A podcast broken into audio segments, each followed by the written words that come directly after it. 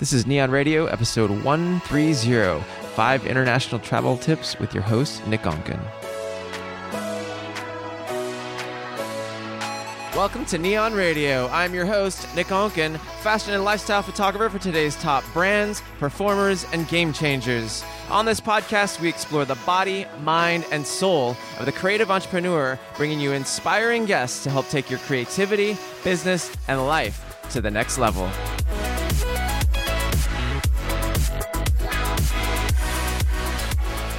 Hello, hello. Welcome to this week's five minute takeaway on Neon Radio. I'm your host, Nick Onken.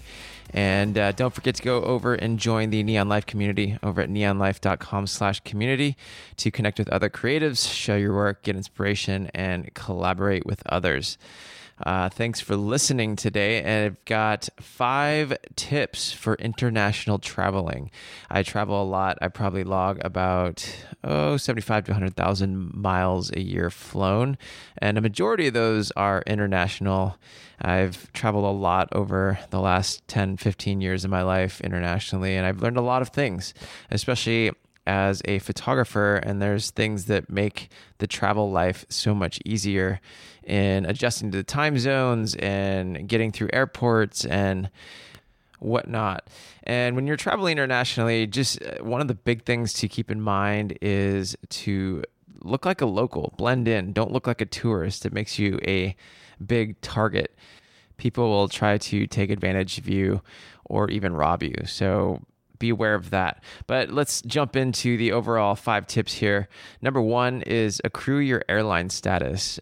These have many, many benefits. And one of the main things that I love about it is priority boarding. You get to get on first. And for me as a photographer, I always carry on my cameras and I need to get my cameras in the overhead bin before they fill up. So you don't have to check your bag and let it go through the bottom of the airplane and come out in baggage claim. That makes a huge, huge difference.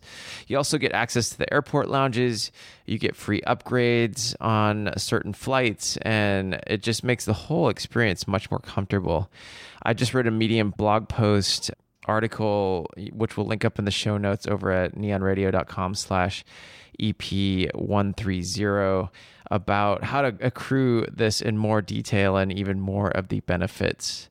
So, number two is get international roaming on your cell phone. And what I love about T Mobile, based out of the US, is that you can get unlimited global data. It's included in the plan, and if you pay another $25 for the month, it will boost uh, your speeds and things like that. But it makes traveling so much easier especially in getting around because you can use Uber, you can use Google Maps, and it, you can see where you're going. And that's really handy. You can also use social media to record your adventures as you go, which is really great to be able to communicate with people as well and to be able to text and get a hold of people as you're getting through the country and making plans, different things like that. I, I, will say using Uber in other cities, it makes it so much easier because you can just put the address in there and the driver will take you to where you need to go instead of hoping they know where they're going or trying to communicate another language uh, to get to that area. Number three is Google Maps, which you need to have number two of T Mobile roaming or global roaming to get this. But Google Maps is awesome because if you log in with your Gmail, it'll actually allow you to save your favorites, want to go spots, and different things in each city. And you can also save your search history so when you're looking for places, you can just click it and go right back to it instead of having to type it in and remember the name of it every time. But I just used this on uh, recent trips in Copenhagen and Amsterdam as I was getting recommendations from people and I could sit in front of the computer, type all, type them all into Google Maps, save them as places that I want to go, and then when I'm out and about, I can see them. If I'm near one of the places, I can just go and stop by that place to check it out. Not to mention, Google Maps will also give you transit information if you want to take the subway. It'll let you hail an Uber or a cab or different things like that from the app. And it also helps you research places that you want to go. It gives you information on each place that's in the map that you are looking for. Number four, global entry and TSA pre.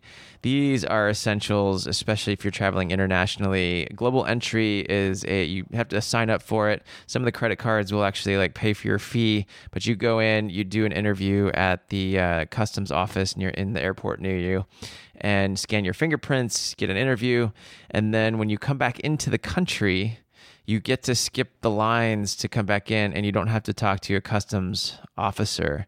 Makes it so much easier.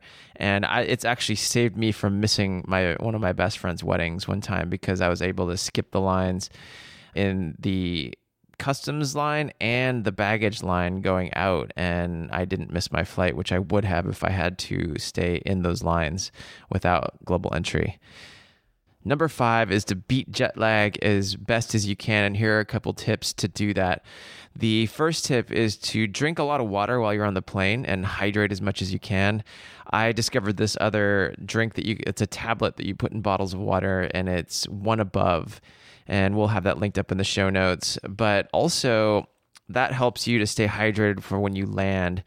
And one of the other big tips that I learned is is Vedic meditation actually really really helps, uh, and I'll do 20 minutes, especially if it's a like a from LAX to JFK about a six hour flight. I'll do 20 minutes taking off, 20 minutes in the middle of the flight, and then 20 minutes when we land, and it usually helps me land without the the plane brain, if you know what I mean, where you're foggy and and it really helps me adjust to the time zone. The other trick is especially if you're going international to when you land stay awake no matter what it takes till the normal bedtime, say whatever 10, 11, 12 p.m. of the time zone that you're in. It's going to, you might have to drink a couple cups of coffee and walk around and do whatever it takes. But if you go to bed exhausted without having taken a nap in the middle of the day, then you'll sleep through the night and then it'll help adjust your body faster and faster than it would be if you decide to close your eyes on your bed for 20 minutes in the middle of the day when you get in. You'll wake up four hours later and then it'll throw your whole pattern off because you'll wake up in the middle of the night and you'll be wide awake and frustrated. And when you're trying to sleep and, and stay awake the next day. If you want to learn more about Vedic meditation, which is similar to transcendental meditation, check out my other podcast with Emily Fletcher, my meditation teacher. There's uh, neonradio.com slash EP66 is the first one. And the second one with her is uh, neonradio.com slash EP101. And you can learn more benefits and the neuroscience of this type of meditation. And we'll have those linked up in the show notes. So these are five overall tips that I implement all the time when I travel internationally. I'm sure I can go into even more depth with each of them, but if you have any questions, jump into the community over at neonlife.com slash community, ask questions and connect with others.